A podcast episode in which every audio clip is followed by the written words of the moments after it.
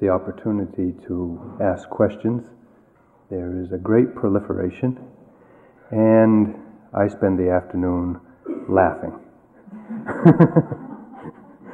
the questions ranged, of course, from the sublime to the subliminal humorous and beyond answering some of them.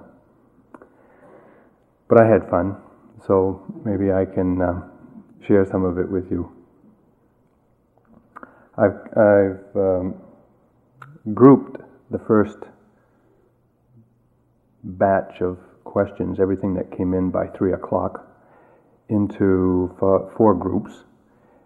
And then when I came in just now, there was another uh, bunch of questions which I've reserved, reserved for wherever I need them.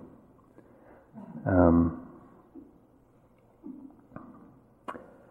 but I think tonight the, the, the talks, what I'm going to do is not read all the questions, but just talk in such a way as to answer the questions. And I'll be speaking about the five spiritual faculties, the five jhana factors that overcome the five hindrances, the uh, four levels of absorption, the 12 links of dependent origination, the four stages of enlightenment, and then a few other incidental interesting things. so, uh,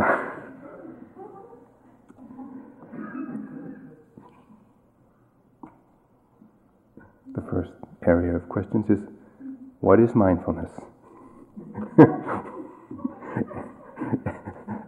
Haven't we heard that one before? there was a number of questions about mindfulness generally, but this seems to sum up the, or the answer to this question will answer most of the questions about mindfulness. What is the relationship between concentration and mindfulness? Also, sometimes it sounds like concentration is the key to wisdom Sometimes mindfulness seems to have this function. Can you comment on this?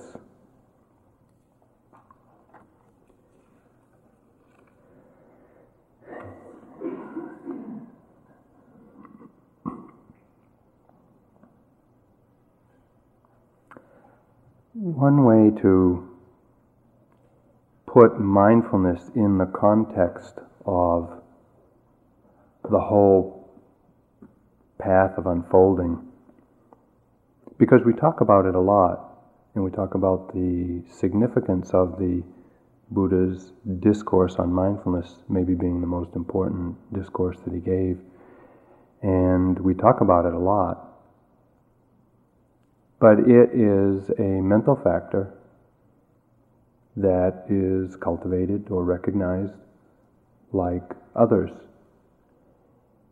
And one way to understand the place of mindfulness in one's growth of understanding, deepening of concentration, and the whole unfolding of wisdom is to look at the what are called the five controlling faculties or the five spiritual faculties. And these are five qualities of mind or attributes of mind that are developed with any spiritual practice in any tradition. And they're the qualities of confidence, energy, mindfulness, concentration, and wisdom. In the Buddha's understanding of these five factors,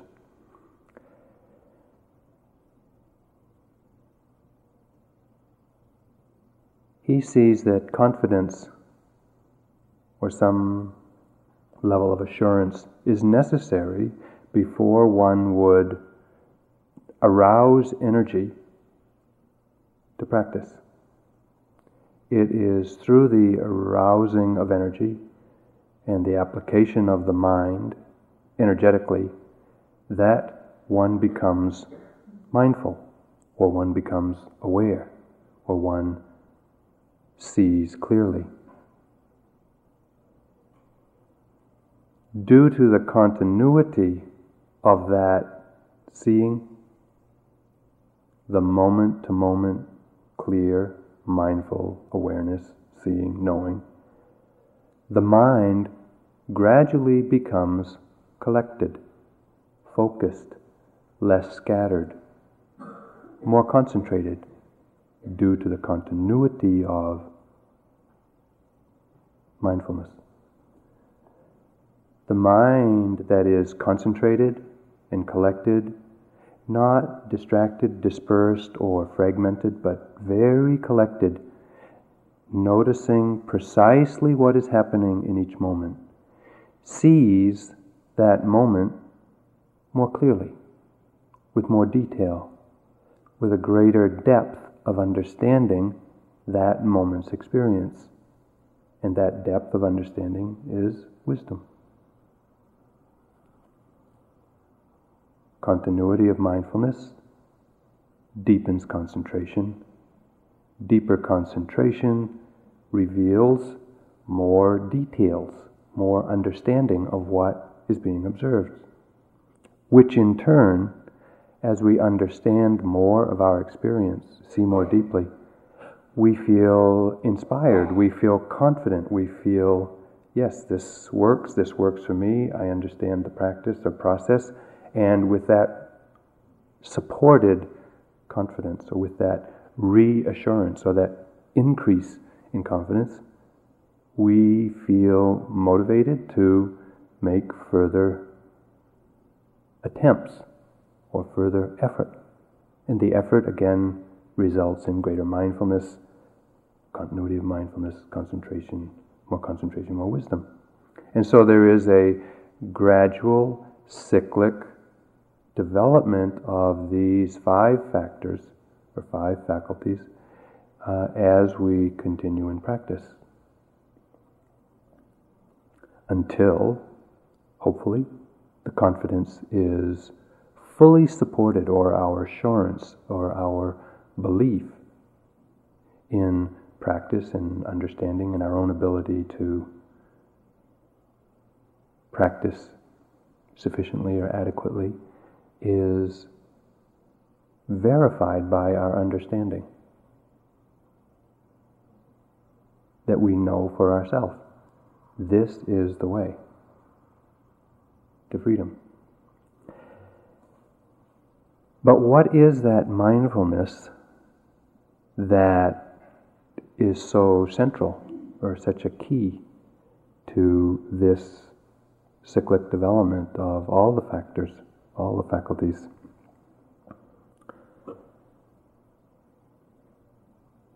Mindfulness has the task of keeping the object in view keeping the meditation object in sight.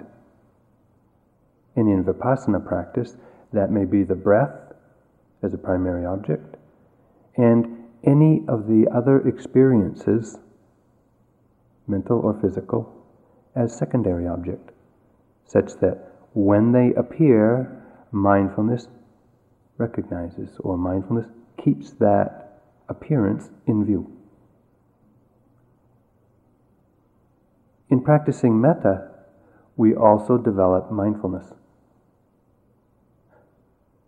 The object of mindfulness is metta, or the person, or the feeling, whatever is the handle for you to develop that loving feeling. And so, in the development of metta, we are also developing mindfulness, continuity of mindfulness continuity of mindfulness of metta deepens concentration.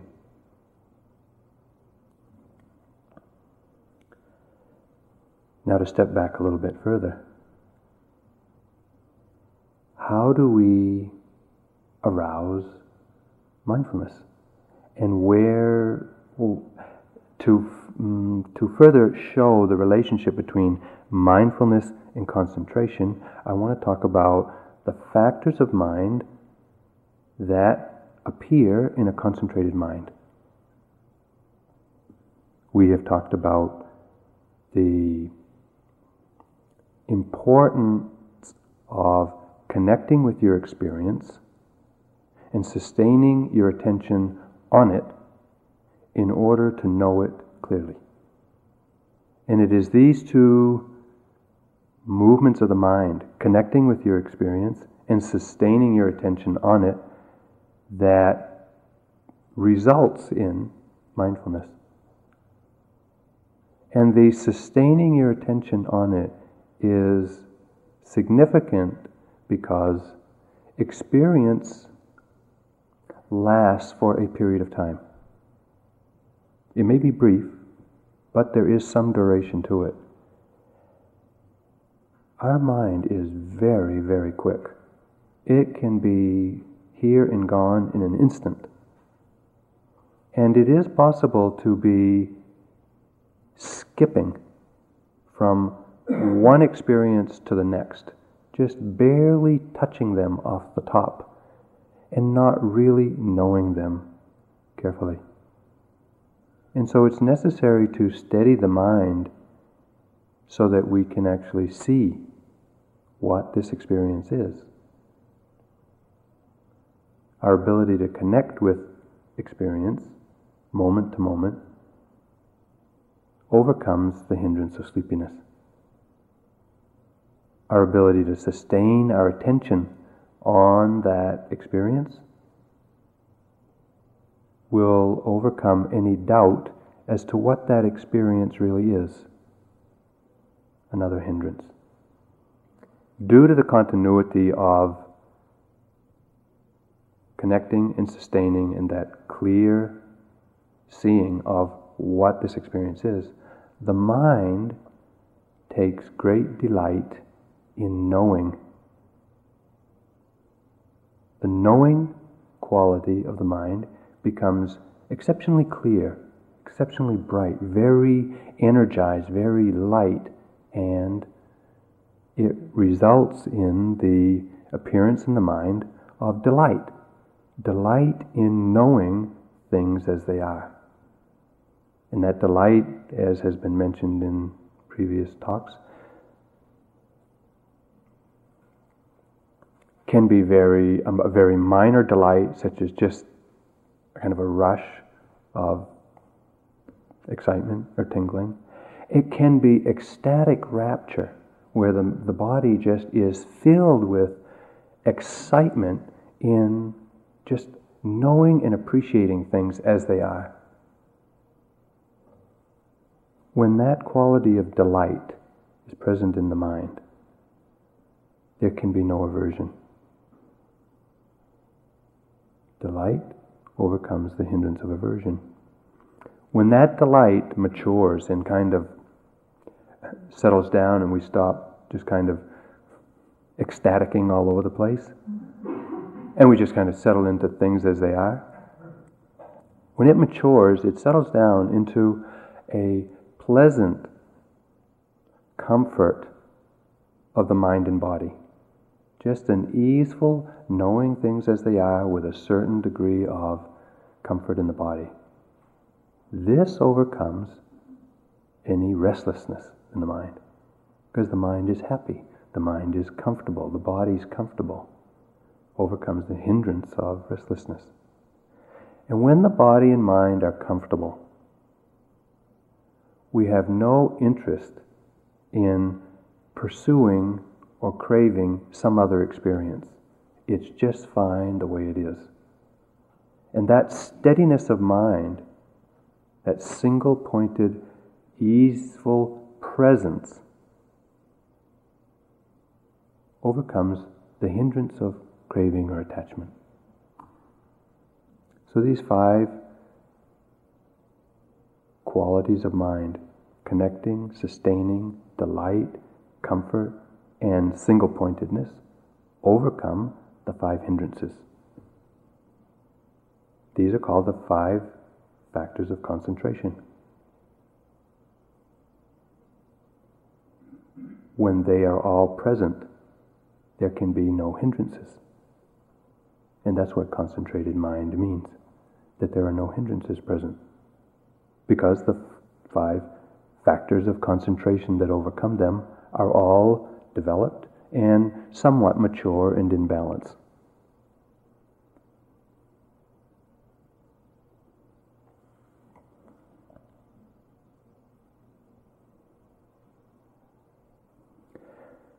With the hindrances aside temporarily, and, and it's not like you put the hindrances aside, they're gone for the rest of the retreat. It's, you put the hindrances aside, they're gone for five minutes, maybe, or a minute or two. And, you know, with practice, you know, maybe a whole sitting, not too inflamed by the hindrances. But,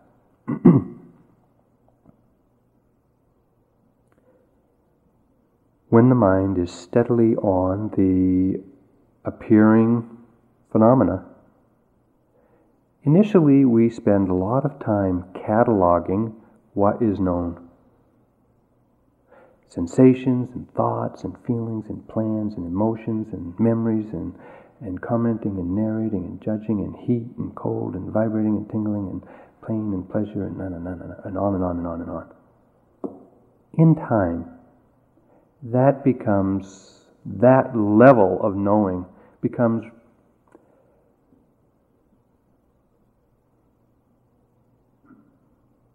not even easy, not even, it becomes familiar. And it requires a continuity of attention. But what we begin to notice after all of the aversion and craving for those experiences is put aside, is we begin to notice the process that's happening more than the content of what's happening. And then we start to notice or we start to develop insight where we really see deeply into the underlying nature of all experience anicca, anatta, and dukkha. And our, our mindfulness really notices those particular qualities or those characteristics of experience. And it's those characteristics, or seeing those characteristics, which is wisdom. So, this is in short the relationship between mindfulness, with concentration, and wisdom. Practically speaking, as the mind becomes more focused or concentrated, it's as if we're looking through, we're looking at our life experience through a magnifying lens. And just as looking at anything through a powerful lens, we see what we have always seen before, but we know it more distinctly, more minutely, more intimately. It's as if I said, Well, as I hold up my hand, what do you see? And from where you are, you see a hand. And as you come closer, you can really see the four fingers and the thumb. And as you get closer, you can see the, the lines of the fingerprints, and you might see a few scars. And if you took a magnifying lens, you could see pores and, and little littler things on the surface of the skin. And if you took a piece of that skin and put it under a microscope, you could see much more detail of what it is you are looking at here, but don't see. And that is the, the process that the mind goes through as it becomes more concentrated. It sees what we've always seen in more detail. Or we we see for the first time what has always been there, but didn't see because the mind was not yet powerful enough to see beneath the appearance of our life, our behavior, our actions, our motivations, our thoughts, our desires. We haven't seen beneath their appearance, seen deeply into their underlying nature. And this is wisdom. So, this is the relationship between mindfulness, clear seeing, the continuity of which develops concentration, the deepening of which reveals more details of our life understanding or wisdom.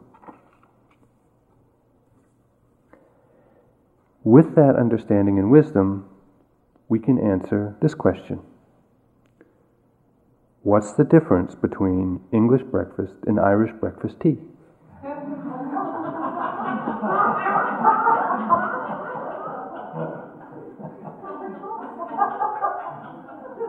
Now, we could sit here and debate what the differences are.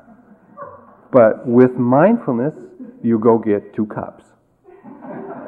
And you look, you, you feel, you smell, you put water in the cup, and you take two sips one of this and one of that. And with that clear seeing, you'll know what the difference is. Nobody can, no argument you will know for yourself. This is English breakfast. This is Irish breakfast. Simple. Wisdom.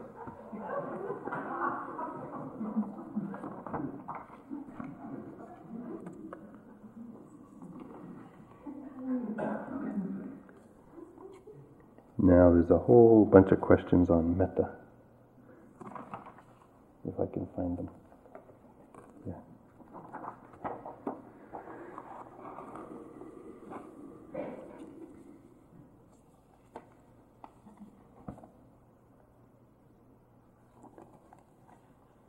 Did the Buddha say anything about sending metta to plants and trees?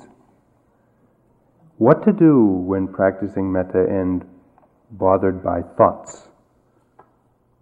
How can you do a lot of metta practice without becoming too concentrated and sleepy? How do you keep the energy up? And are there other pitfalls to the practice of metta?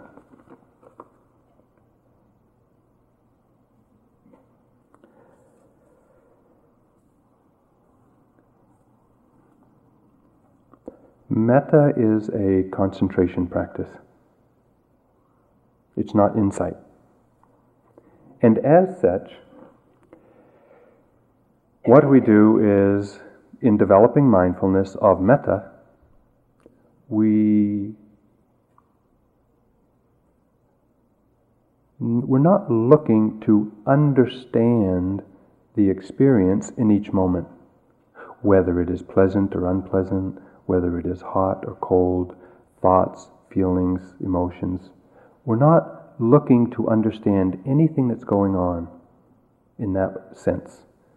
When we practice metta, we're just sending our mind to the metta person with that feeling moment after moment. Developing mindfulness of metta in each moment. When the mind becomes distracted, or we become bothered by thoughts, hindrances, whatever, we don't note them.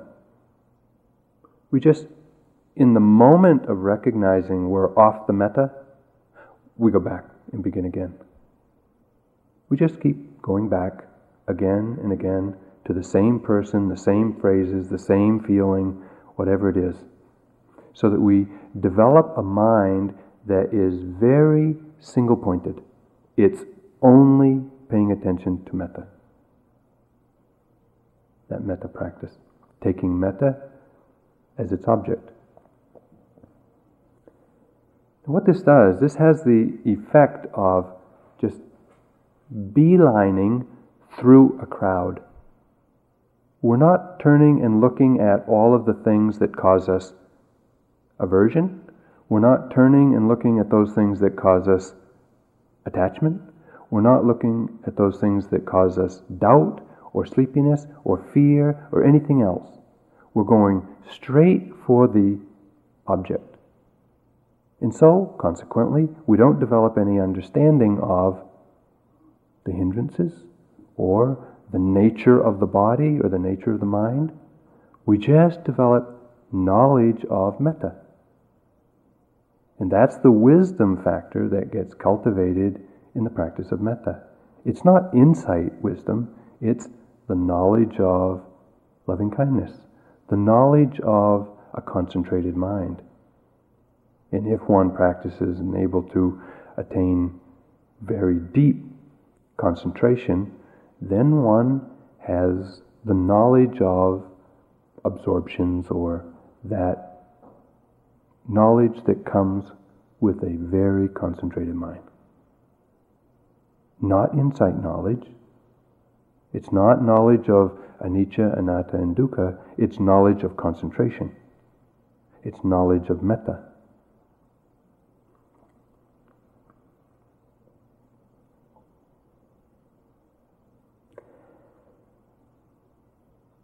As we single pointedly develop metta, the mind becomes, of course, very collected, very concentrated, and one of the associated, associative factors of mind is tranquility. We become very still, very calm, very steady. And there is a tendency to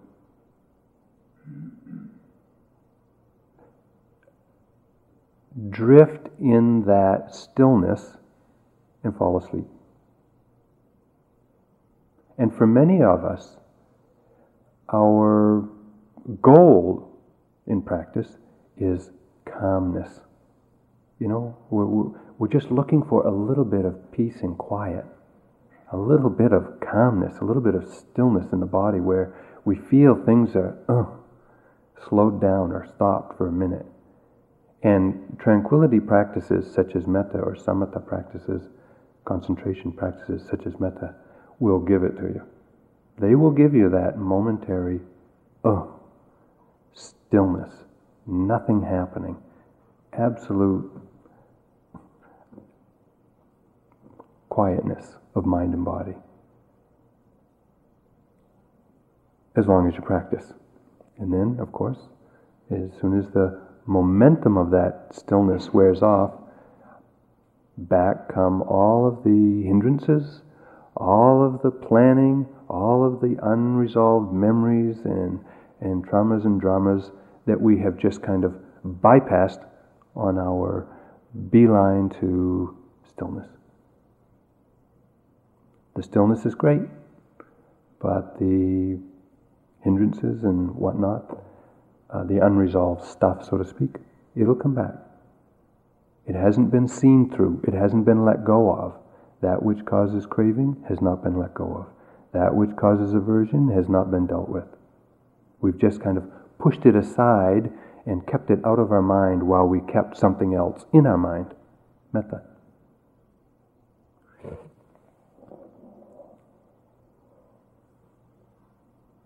So one can develop very deep tranquility. Now, I talked about those five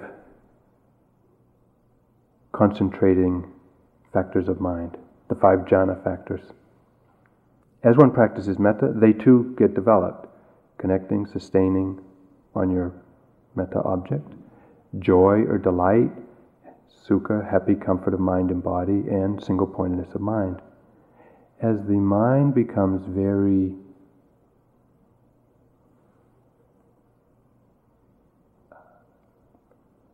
familiar with metta practice, it can relax the connecting and sustaining. They, they, they just begin to happen automatically.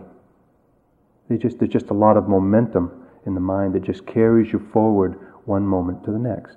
And so we can really settle back and not have that feeling of constantly arise, um, generating the phrases or generating the image or whatever.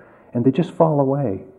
And then we uh, become aware of the joy or the delight or the comfort of mind and body or the steadiness, the, the absolute unmovability or unmovingness of the mind.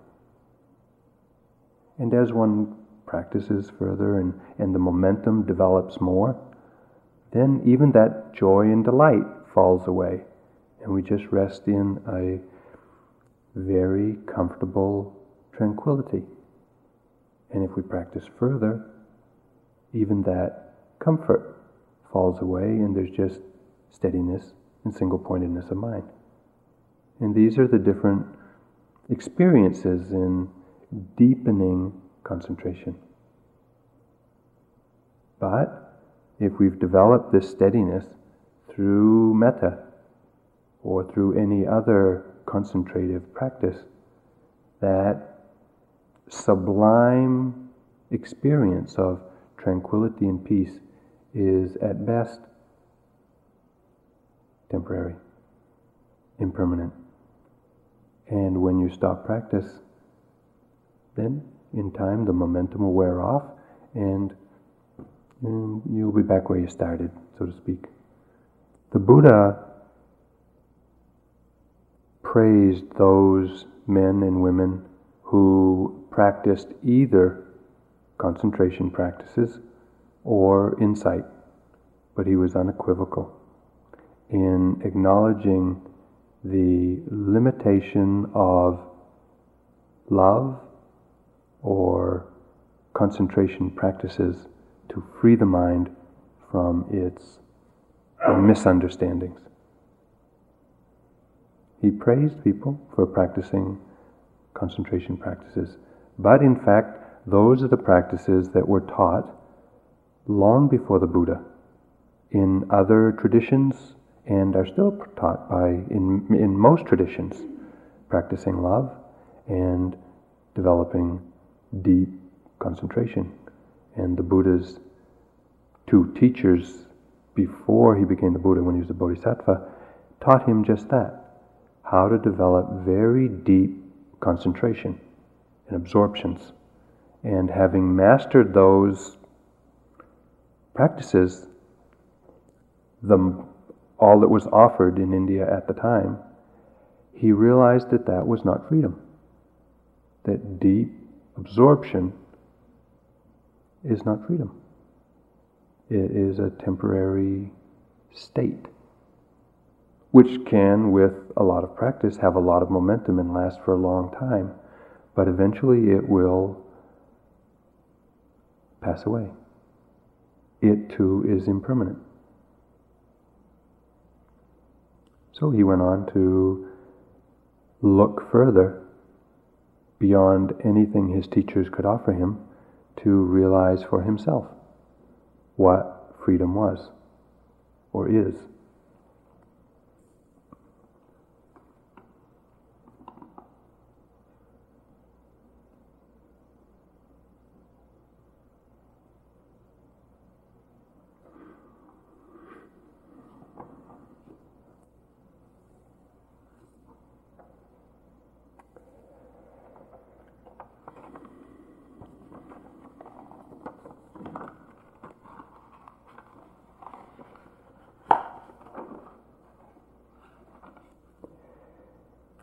next area of questions has to deal with karma.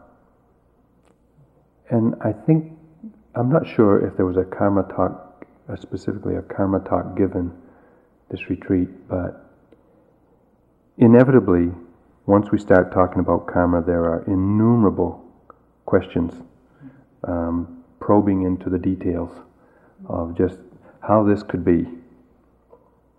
So I will spend a few minutes trying to explain a little bit of that.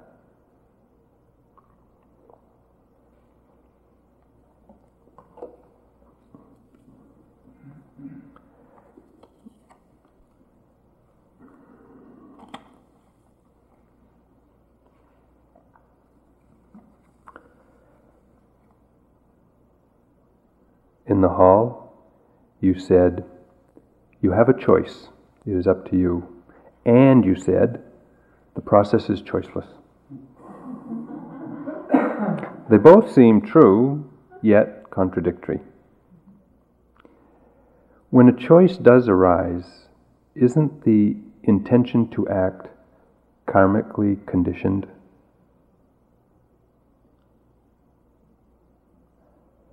And it is said that things are not preconditioned that we can bring about change, yet the whole process is selfless. So, how do we effect change and transmute our karma. And then it says, You spoke about karmic action last night. What then is non karmic action? Good question.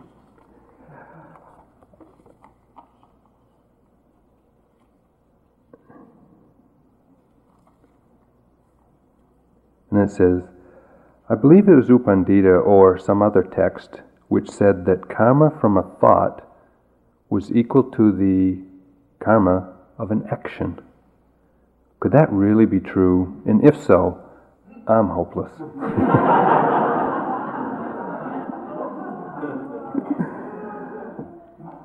and about karma also. If one does something really unskillful in this or past life, is there any way to get it off your record?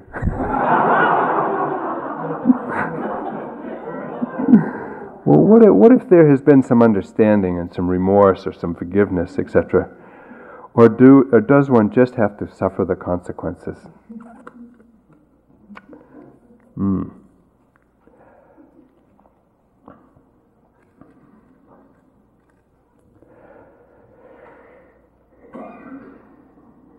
The law of karma in its most simple form says that intentional actions in the past have had a conditioning effect on the present. How we respond to the present, or how clearly we know the present and react or respond to it, has a conditioning effect on future.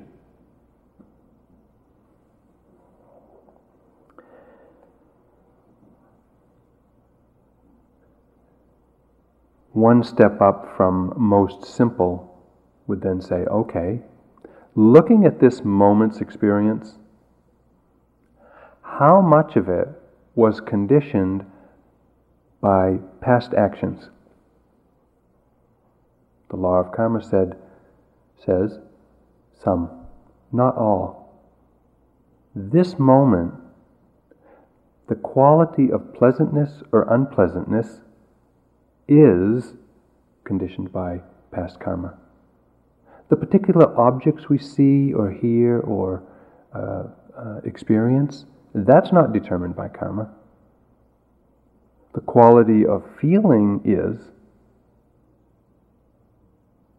how we know that experience in this moment, whether there is mindfulness or not, is not determined by karma. It's determined by other conditions. There are many conditions causing this moment to be the way it is. Karma is only one of those conditions. For example, in this moment, our body feels somehow. Just, just tune in to how your body feels right now. Okay.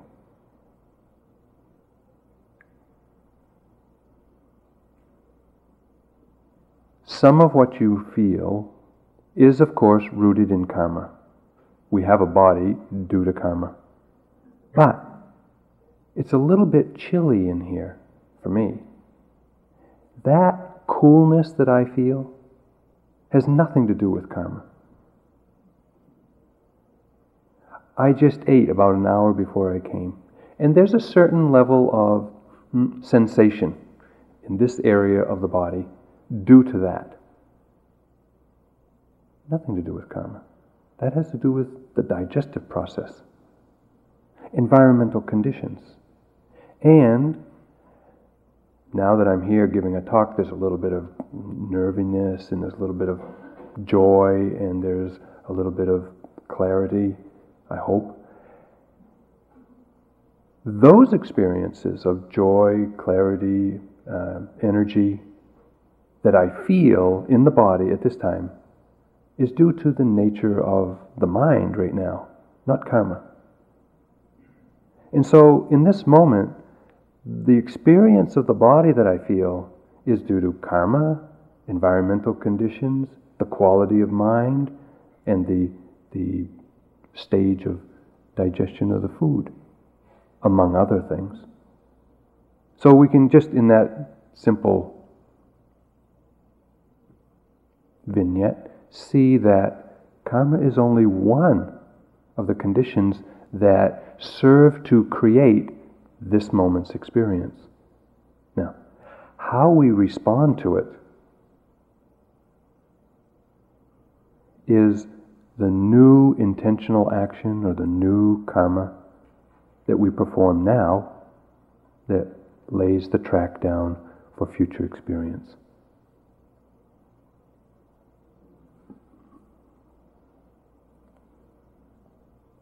Hmm.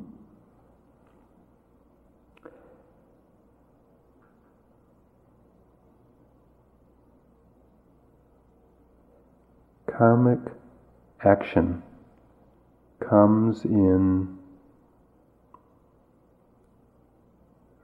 many different intensities, so to speak. And that intensity or that power of the karmic action and therefore the karmic result is in part determined by how um, intently we perform that action. And so if we have a thought, just a passing thought, uh, you know, la di da, and never think of it again, not much karmic effect. Not much.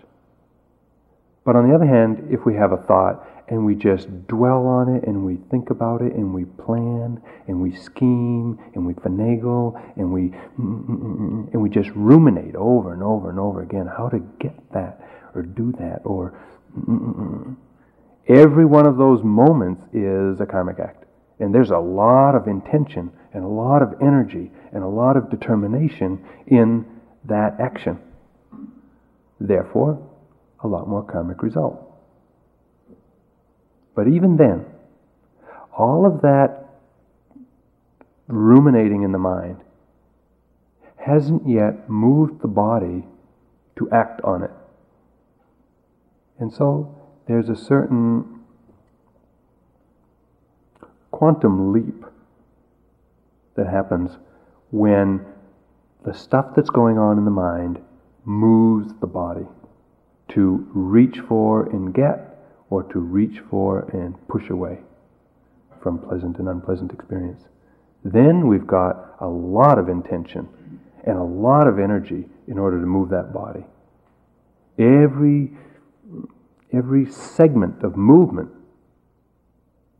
is intentional action. Sure to have its result at some point in the future. It is said, though, that as one practices and develops understanding and brings, you know, as we all do, we do this kind of personal history review. And all of the, mm, you know, joys and sorrows and the regrets and the remorses and the happiness of our life comes up for review. And you know, some things that we've done in the past that have been mm, not so skillful for some reason, they come up and they torment us. And we may see more clearly and we say, ooh, boy, I'm really, I'm really sorry I did that, or I have a lot of remorse, or, or we feel very forgiving, or we feel love towards the person that we really hurt intentionally, or whatever, whatever, whatever.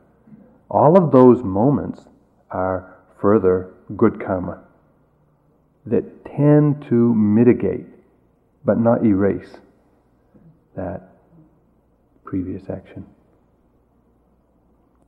So too, if one practices, uh, if one has been done something good in the past, being generous.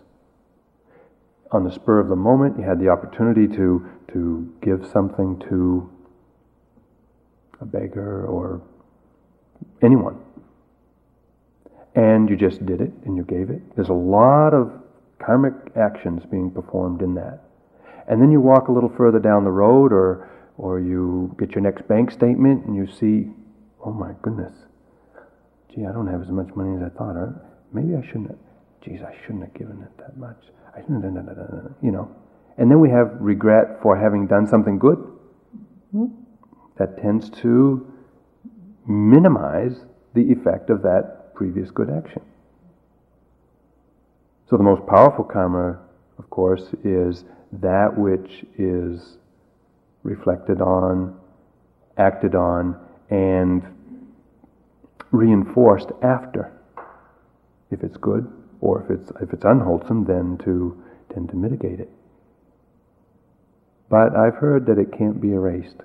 But I'm not the bookkeeper, so I don't know.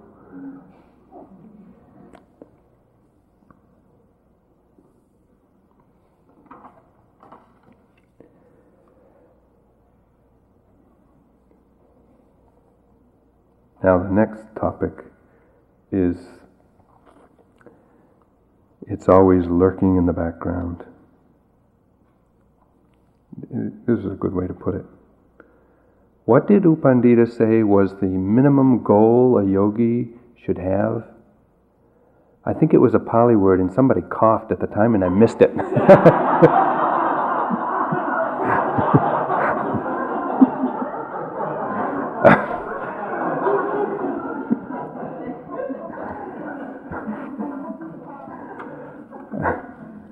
so on and so forth. Having spent 30 years in really bad karma, in quotes, the killing fields, what chance do I stand of making it in this three month course?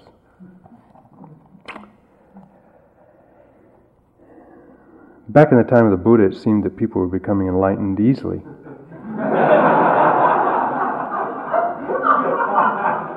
Many people became enlightened then. Now it seems very difficult to even reach first stage. Why is that? Is it a sign of the times or is it just us?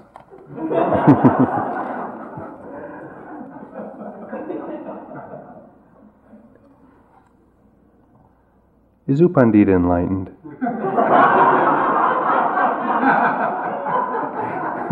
if not, do we know who is? And if we know who is, could we invite him to IMS? and how do we know when someone's enlightened anyway?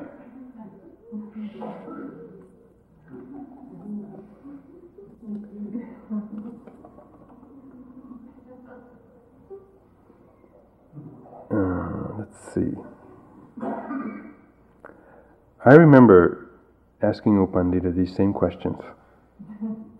But it was at the time in Burma at the uh, festival where all of the elders of this particular tradition came to Rangoon, and they were about 400 monastic elders and a couple of hundred nun elders, and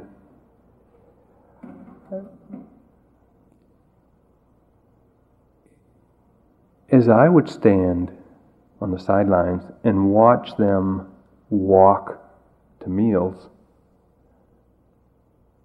I was, of course, looking at the elders of this tradition and trying to see which one's enlightened, or if there was such a thing, or how I might have some idea or some indication. And I couldn't tell a thing.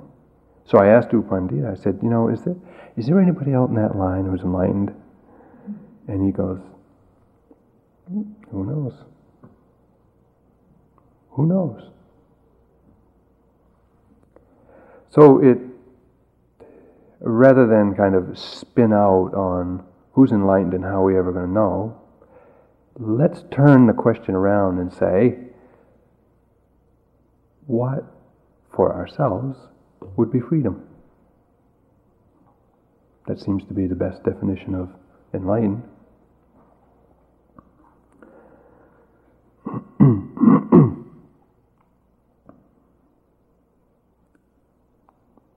In this tradition, the Theravada tradition, The path of awakening is laid out in certain stages. And it is said, or it is in the text say, that there are some stages to awakening. First stage, second stage, third stage, fourth stage. And they're helpful as a way of understanding the process that we go through, not so much as a goal to be striven for, because who knows what that's all about, but rather just as a rough map to point to what has in this tradition been considered freedom. It is said at some what they call a first stage that one would then have no doubt about the Buddha, the Dharma, the Sangha, and karma. No doubt. That, that, that thoughts about, thoughts of doubting the Buddha and enlightenment, thoughts of doubting karma, thoughts of doubting um, the Dharma would never arise. Now, how are we going to get to that level of confidence? Because that's really what it's pointing to a certain level of confidence. How are we going to uproot that level of doubt or those kinds of doubt from our mind? Read a book? No. Talk to a teacher? No. Listen to a Dhamma talk? No. Practice? Yes. Because it's only in our own practice that we begin to uncover all of our doubts. Well, what if this? What if that? What about karma? What about the, the teaching of the Buddha? What about the Buddha? What about the Sangha? Are there any enlightened beings? Etc., etc., etc. The only way we'll ever know is to see within ourselves the truthfulness, if it is true, of the law of karma, of whatever level of confidence or lack of doubt we might have in the Buddha, the Dharma, and the Sangha. in some ways, one way to understand the path of practice is initially it is um, kind of a perpetual confrontation with doubt. And it's increasingly subtler and subtler doubts that we have to look at. We have to actually look and see. You know, I don't think I can do this. I don't know what to do in this moment. I don't know how to understand this experience. Those are all manifestations of doubt. And only by meeting that doubt and finding our way through it will we ever know for sure for ourselves. And so we, we do what we can to live with, or to be with, or to let go of, or to see through that doubt. And then when we have gotten through that level of that kind of doubt, we practice with little confidence until we meet another doubt, another subtler doubt. And we're stuck in practice for a while until we figure out a way to deal with that, and then we get through that and we practice into subtler practice until we meet another doubt. And in time, we cover all doubts. In time, there's no doubt. Doubt does not arise because we have seen through it. And it's said that when that becomes when one has really seen through all their doubt. By just meeting it, not by avoiding it, but by meeting it and opening to it and feeling that level of doubt and finding the way to practice beyond it. that when that becomes clear to the mind, then the mind opens. Hmm? Because we, this is a practice of opening and opening and opening and meeting doubt and getting stuck and opening past that and meeting doubt and getting stuck and opening past that. And in time, when there's no doubt present, the mind opens to the unconditioned. A glimpse of the unconditioned. Doubt never arises again. So they say, oh, that's, that's worthy of being called step number one. But that's not the end. I mean, we still got lots of aversion, lots of craving, lots of sleepiness, restlessness. Oh, it's plenty. But that's what they call first stage. And then we start and continue working with our aversion and our attachment. And we just come up against all of those things that we want and things that we don't want. And they stop us in practice for a while but in time, we learn to let go. We let go of the craving for this and the aversion to that and the frustration with this and the wanting of that. And we let go, we let go. We keep practicing, we practice, we practice, we practice. We let go, we let go. We let go quicker, we let go infinitely quick. In time, it is said, we have seen through that process of um, aversion and we've seen through that process in the mind of clinging, craving, or let's say, craving for sensory experience. And again, the mind comes to some profound realization that there is no more aversion or craving for sensual experience and opens to the unconditioned. Craving and aversion for sensual pleasures or sensual experience never arises again. But we still have pride, we still have uh, restlessness, we still have craving for the subtlety of absorption in the, the jhanas, and we still have some ignorance, sleepiness, dullness. And so we have to keep practicing. And so we keep practicing and practicing and practicing, and we meet every form of sleepiness, every form of mana, pride, that we've heard about before. And we just see our way through all of those obstacles to opening. And in time, it is said, they no longer uh, arise. One has seen through that particular process in the mind of getting identified with pride, getting obstructed by sleepiness, or getting obstructed by restlessness.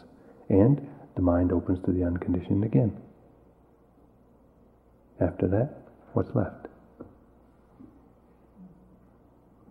There's no more craving for any form of becoming. And no, no more craving for sensual experience, no more craving for immaterial uh, absorptions or mental absorptions or fine material uh, mental absorption, nothing. There's no craving for any of that. So, any actions performed then have no karmic consequences. There's, no, there's no further becoming. There's no craving for any becoming. No more karma. Still have to live out this life, so they say. Still have a body. Still have to experience the effects of past karmic actions but without creating any more new karmic actions to produce results. This is considered, in this tradition, Santi Sukha, you know, the most sublime happiness or peace.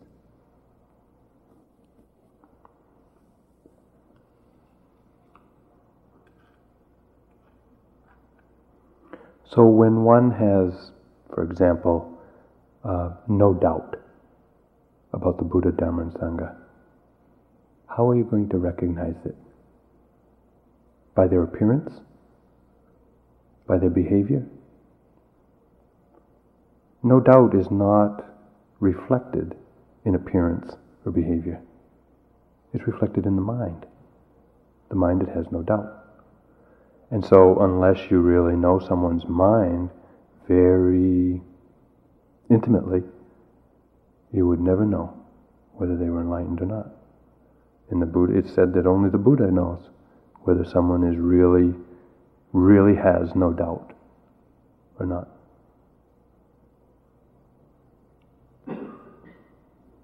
But people who practice a lot, people who really have some profound understanding, whether it's enlightened or not, who knows? But they begin to manifest the qualities that we are cultivating here tranquility and energy, wakefulness, understanding, balance of mind, patience, minimizing our reactivity to uh, crave and to, to be aversion, to aversion.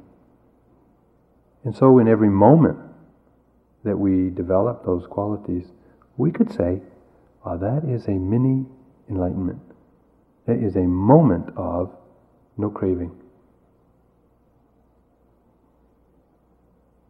We just have to string more of those moments together and then we'll know for ourselves.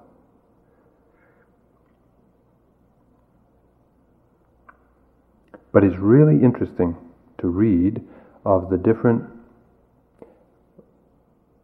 individuals identified as fully enlightened in the time of the Buddhas. There were some characters, and they had very distinct personalities. And they had behavior trips that were what we would call, you know, behavior trips. And they seemed to have, you know, real strong personalities, but without identification. So read, read some stories about the, the enlightened ones, the men and women who were enlightened at the time of the Buddha, to kind of de, to expose your mm, hidden beliefs of what enlightened is all about. Very informative.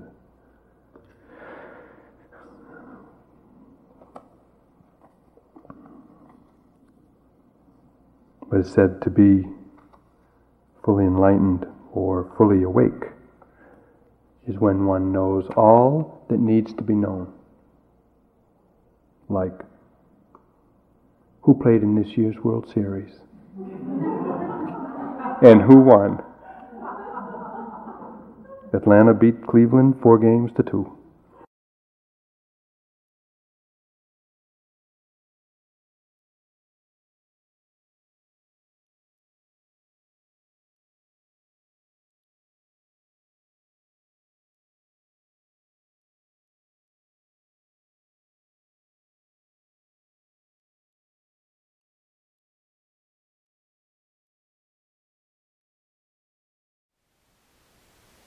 Thank you for listening. To learn how you can support the teachers and Dharma Seed, please visit dharmaseed.org slash donate.